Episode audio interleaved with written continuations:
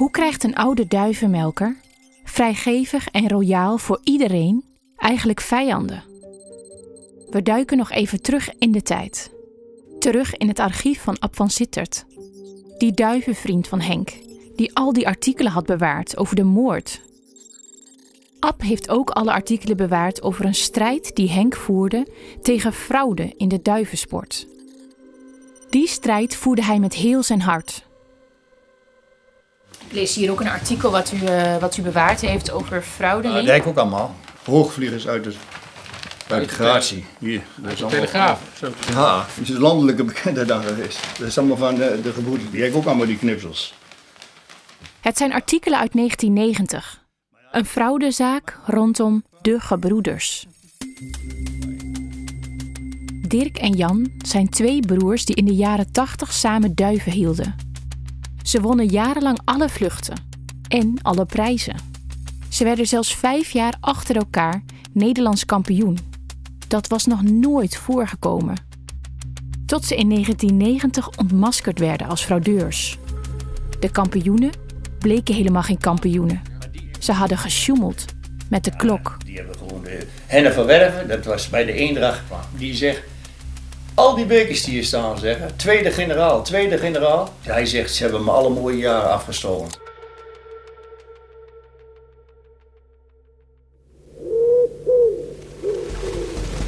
Je luistert naar De Moord op de Duivenmelker. Een podcast van het Algemeen Dagblad en de aangesloten regionale dagbladen. Mijn naam is Berendien Tetelepta. En samen met Casper van Oorschot doe ik onderzoek naar een cold case. De moord op de geliefde Henk Gerritsen.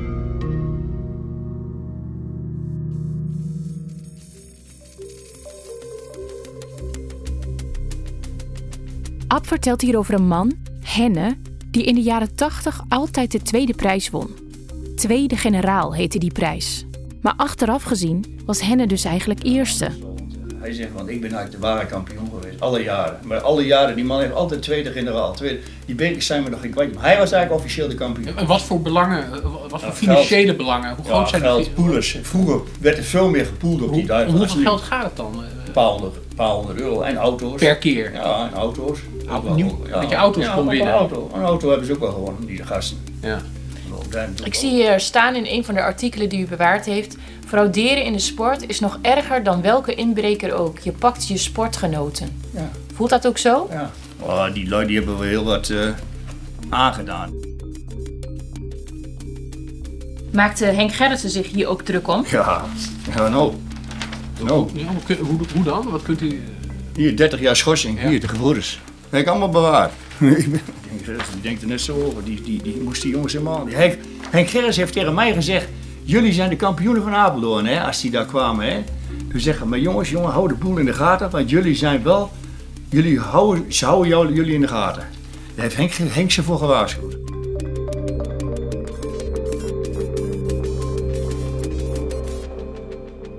Hier lijkt het alsof Henk al wel iets door had, omdat hij ze waarschuwde. Maar in het volgende artikel dat we onder ogen krijgen, lezen we weer over Henk zoals we hem leren kennen. Goed van vertrouwen. Ik zie hier ook staan voor de Apeldoornse concoursleider Henk Gerritsen, zelf ook het slachtoffer van het bedrog van de zogenaamde kampioenen. Omdat hij het al jaren met een klassering op het tweede plan moet doen, kwam het bericht als een donderslag bij heldere hemel.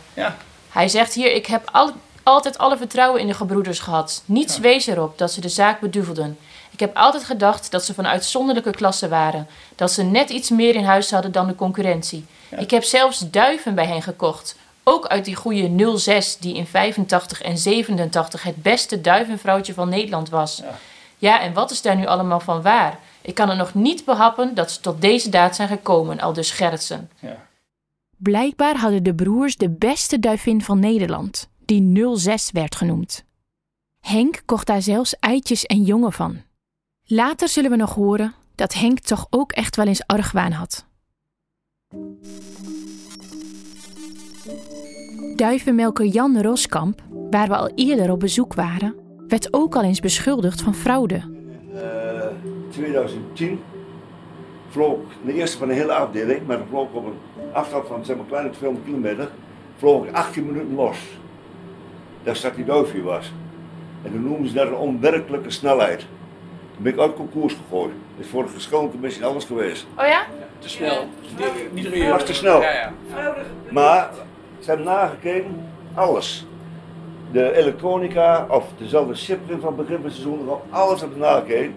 Nou, later is een hele zweefmaatschappij, alles is daar door ingeschakeld, hebben uitgezocht. Dus die onwaarschijnlijke snelle bestaat helemaal niet. Maar die duif die zoekt gewoon een bepaalde luchtlaag op en daar haalt hij die hoge snelheid mee. Jan houdt voet bij stuk over dat hij nooit vals heeft gespeeld. Zijn duiven waren simpelweg beter. Ze zochten een bepaalde luchtlaag op. Gelukkig voor Jan leidt niet elke verdenking van fraude tot een schorsing. Voor die ene wedstrijd werd zijn uitslag ongeldig verklaard, maar voor vele anderen niet. Kijk, ik heb wel een paar prijzen gewonnen. Oh, een hele vitrinekast vol met bekers. Dat zijn, dat zijn de klokken. Ja. ja. Ik zie het, ja. Bij een klok dacht ik de hele tijd aan een klok, maar het, is eigenlijk, het ziet eruit als Ja, een dat soort was ook zo. rekenmachine-achtige kassa. Ja, nee, dit werkt zo. Tijdens alles komt erin te staan, dus ik sluit hem aan. Ik heb, even kijken, daar ligt één antenne, Ja. maar ik heb erachter op mijn hok zitten. Die antennes zitten aan de ingang van het duivenhok. En als de duif dan zijn hok binnengaat, maakt de chipring aan zijn pootje dus verbinding met die antenne.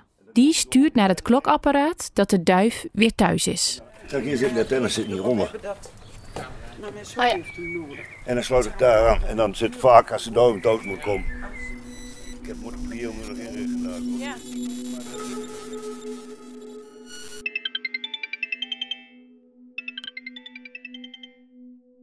Ab van Sittert belt, terwijl we in de tuin staan bij Roskamp. Hij vraagt of we buurman Kees al gesproken hebben. En dat is wel een goede vraag. Want toen wij Kees benaderden, al zo'n twee weken voor dit telefoongesprek in de tuin van Jan Roskamp, zei hij dat het voor hem allemaal erg lang geleden is. Dus dat hij er voorlopig niet aan mee wil werken. En dat is jammer. En het bijzonder jammer omdat Kees met Henk op één terrein woonde. Je zou het een vorm van samenwonen kunnen noemen. Sterker nog, ze hadden samen een lijn duiven. Ab baalt er Eh, kennelijk ja, net zo van als wij. niet meewerken.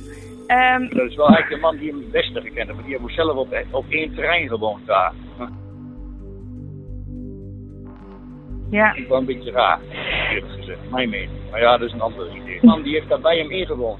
En heeft hem nooit wat gekost en zo. En al, al dat gedoe. Dus ja, hè? dat hij dat niet aan meewerken vindt van een vreemde gang van zaken dan. Dat is wel eigenlijk een man die hem, nou ja, ze hebben samen gedaan. Hij daar haalt de duiven weg en dan, dan weer Henks in de mand. En dan bracht hij ze naar Rapenstein. En dat is waar africhting voor jonge duiven. En die jagen er wat af in de week hoor. Die vind ik wel heel gek dat hij er niet aan mee wil werken.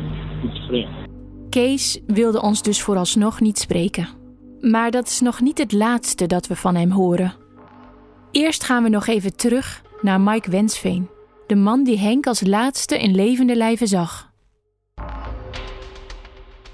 Waren er mensen die eh, binnen, de, binnen, binnen de duivenclub die boos op hem waren of een hekel aan hem hadden? Of, of, Boos op waren. Ja, de gewooners. ja.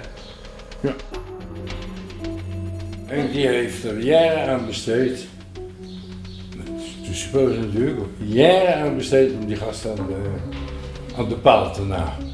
Dus toch wel. Henk had ze door. Nou, toen is Henk op zaterdagen, op zes gewoon op de Dementerstraat.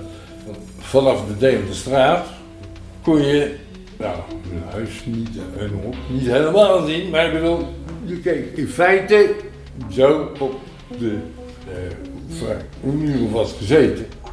Met eh, een tellertje en eh, misschien zo om te kijken als die duiven vielen. Mike Wensveen is een oude legerbaas. Hij is gewend dat mensen naar hem luisteren. Dus iedere keer als wij hem onderbreken, verheft hij zijn stem. En met name, hè, hè want ze gingen er al vroeg zitten. Of er heel vroeg een duif naar beneden viel. Nou, er viel nooit. Wat hij hier vertelt is dat Henk stiekem bij de broers Dirk en Jan in de straat ging kijken of die duiven van hen nu echt zo vroeg thuis kwamen na een vlucht. Vallen noemt hij dat thuiskomen van die duiven. Al met al zijn de broers Dirk en Jan, mede door toedoen van Henk, voor tien jaar lang geschorst van wedstrijdvluchten. Ja, dit is een te vage vraag die u nu stelt. Oké, Laat ik hem direct Serieus. stellen. Denkt u dat de Bisselingbroers achter de dood van Henk Gerritsen zouden kunnen hebben gezeten? Zouden kunnen, ja. Maar hebben? Hij blijft stil. Hij houdt zijn handen in de lucht. Ik denk dat ik eh, me daarover niet uitlaat. Wa- waarom, Lijkt me niet verstandig. waarom niet? Nee, want ik heb geen benen om op te staan. Ik heb hooguit de gedachte. Nou, kijk. Maar die gedachten hebben waarschijnlijk inmiddels leeft de helft al niet meer. Maar 200 duivenhouders uit Apeldoorn en omstreken. Van, die zouden er best eens achter hebben kunnen zitten. Ja.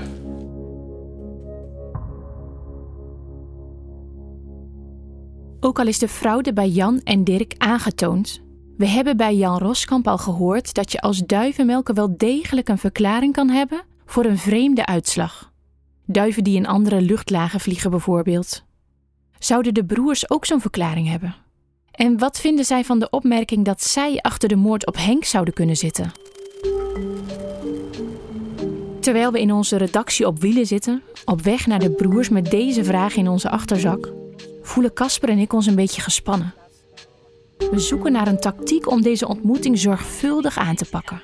Het voldoet inderdaad aan de omschrijving die wij kregen van eh, een rommel achter het huis. En, eh, dat is in zo'n nette wijk ook al snel natuurlijk. Ja, hoe gaan we dit doen? Maar gewoon zeggen wie we zijn en uh, uh, begrijpen dat u Henk Gerrits ook even kent. Uh, ja, goeie. Laten die hele fraude eventjes helemaal ja, uh, achterwege. Komen we later, komen we, later uh, komen we daarop.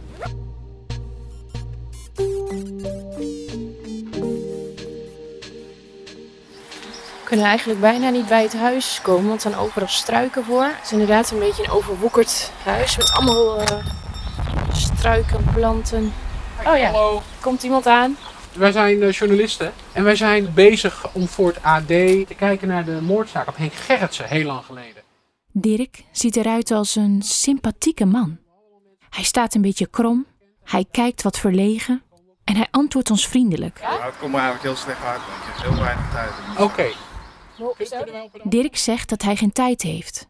Maar als we over Henk beginnen, begint hij toch te praten. Ik, ik begrijp niet dat de politie uh, geen, uh, uh, geen dader heeft gevonden, laat ik het zo zeggen. We vragen hem hoe zijn contact met Henk was. Nou, heel goed in het begin. Maar ja, wij hebben toen zelf een procedure gehad met de duiven. Ja. Dus ja. toen is dat allemaal opgehaald. Ja. Gelukkig. Hij begint zelf over de fraude. De laatste jaren had ik geen contact meer met Henk.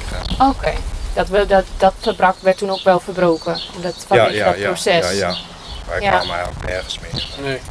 En ja. er, zijn, er zijn destijds zijn er wel allerlei mensen aangehouden hè, als verdachten en zo? Ja, ja, verdachten waren wij ook in de zaak. Wij oh, vanwege de fraudezaak die speelde de jaren daarvoor? Ja, omdat Henk Gerritsen daarbij in zat. Ja. En, ja. Waar zat Henk Gerritsen bij in? In die commissie die zogenaamd ons opgespoord hebben dat wij fraude gepleegd hebben. Hier hoor je het al. Die fraude die wij gepleegd zouden hebben. In zijn ogen was de straf, de schorsing van 10 jaar, niet eerlijk.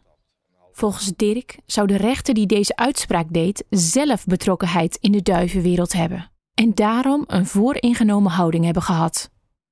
Maar nu weer even terug naar de moordzaak. Zij waren dus officieel verdachten, vertelde hij net. Welke manier werden jullie dan als verdachten behandeld? Was dat één bezoekje? Ja, of gewoon een bezoekje, verder niet. Ja, en de telefoons zijn afgetapt, een half jaar lang wel bij ons. Oh, oké. Okay. Dat is raar. Hoe ja, dat? Omdat ze dat, dat vonden we het gekke, dat kwamen ze netjes melden. De politie, dat, de tele, dat het nu opgehouden was, het uh, aftappen van de telefoon. Zowel hier als bij mijn broer in Brummen zijn ze dat komen melden. Oké. Okay. Dat vond ik ook een raar verhaal. Dat vind ik zo'n raar verhaal dat ze dat. Uh, maar kon u melden. zich dat niet voorstellen? Dat u dacht van nou de politie is aan het zoeken. Wie zou er boos kunnen zijn op Henk Gerritsen? En dat u toen dacht, nou, als je dan zo de papieren leest, zouden jullie boos kunnen zijn op Henk Gerritsen? Ja, ja. Was u eigenlijk boos op hem? Nee, nee, niet echt. Niet echt. Dirk was niet echt boos op Henk, zegt hij. Ook al is die fraude volgens hem onterecht vastgesteld. Hij klinkt best eerlijk. Dat Henk de broers zo lang heeft geloofd, begrijpen we eigenlijk wel, nu we Dirk spreken. Dirk heeft zelf wel zijn vermoedens als het om de moord gaat. Hij wijst ons in de richting van buurman Kees. Bij hem moeten we zijn als we antwoorden willen, zegt hij. Waarom begrijpt u dat niet? Nou, zoals Henk Gerritsen woonde met de buurman. Ze woonden in één huis waar Henk Geils ook al in de gaten met duiven loslaten. Je hebt dolfins in de vinnen. En op dat moment was net voor het begin van het vluchtseizoen. Dus eigenlijk eh, denk ik dat die buurman zeg maar, niet eh, opgevallen is dat er iets aan de hand was. Dat hij zijn duiven niet binnenhaalde of zo. Daar valt op als je op één erf komt. En ze- het huis was heel gehoorig, laat ik het zo zeggen. Ja, en hij heeft niet niks gehoord van schoten of zo, hè? Die moeten volgens mij wel meer van weten, Ja. denk ik. Ja? Ja, Heeft u dat altijd gedacht? Dat hij er meer van weet? op zo'n erf, eh, we kwamen vroeger nog wel veel bij Henk Geilsen. Dat kun je bijna niet op dat erf komen zonder dat het opvalt. Vooral met die hond niet. Die Henk had, eh, dat viel zo op. En weer begint iemand over die waakhond. Die herinnert Dirk zich ook nog goed. Daar kwam je niet zomaar langs. We zijn uitgesproken bij Dirk. We vragen nog even zijn nummer voor als we hem later nog wat willen vragen. En stappen dan weer in de camper. Ja, heerlijk hoe, eh, hoe mensen gewoon gaan vertellen, hè? En dat deze broers dus ook verdachten zijn geweest. Dat, eh, Ja, of dat officieel echt zo is geweest. Dus ja, ze zijn op zijn minst een half jaar afgetapt. Dat doe je niet bij iedereen natuurlijk. Nee, nee, nee, nee, nee, nee. nee. Maar wat hij al zei, we waren verdachten. We stonden waarschijnlijk niet helemaal bovenaan. Maar we waren wel verdacht. Ehm, even kijken, waar ga ik nou naartoe? Waar we naartoe gaan is naar buurman Kees. Waarom hoorde hij niks? Waarom zag hij niks? Misschien heeft hij een goede verklaring. En weet hij ook waarom de honden niet aansloegen.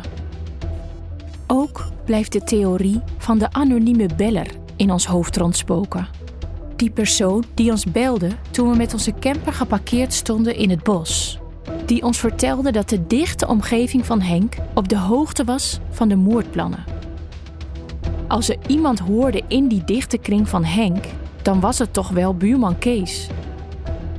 In de volgende aflevering zoeken we hem op. De Moord op de Duivenmelker is een podcast van het Algemeen Dagblad en de aangesloten regionale dagbladen. Hij is gemaakt door Casper van Oorschot en mijzelf, Berendien Tetelepta. Met edit, geluidsontwerp en postproductie van Art Kok en medewerking van Kevin Goes en Joris Roes. De namen van de verdachten in deze podcast zijn gefingeerd. Wil je nou deze hele podcast in één keer luisteren? Dat kan. Ga dan naar de website van het AD of jouw regionale dagblad slash duivenmelker. Daar vind je de hele podcast en het artikel dat we erover geschreven hebben. Ken je Richard de Mos? Die ooit zo'n succesvolle Haagse wethouder die alweer jarenlang als corruptieverdachte door het leven gaat. Binnenkort begint de rechtszaak. De media spreekt over de grootste corruptiezaak die Nederland ooit gekend heeft. In de podcastserie OO de Mos onderzoek ik, Niels Klaassen, de methode de Mos. Dan haalt hij het op en dan zeggen ze cliëntisme. Ja, wat moet hij dan? Wat moet hij dan? Ik sprak aanhangers, critici, de Mos zelf en probeer antwoord te geven op de vraag welke belangen hij nu werkelijk dient. Netwerkcorruptie. Daar geloof ik niet in naïviteit eerlijk gezegd. Die van zijn 30.000 kiezers of toch vooral die van een handvol rijke ondernemers die de partijkas spekken. Beluister vanaf nu OO de Mos via ad.nl slash podcasts of in je favoriete podcast app.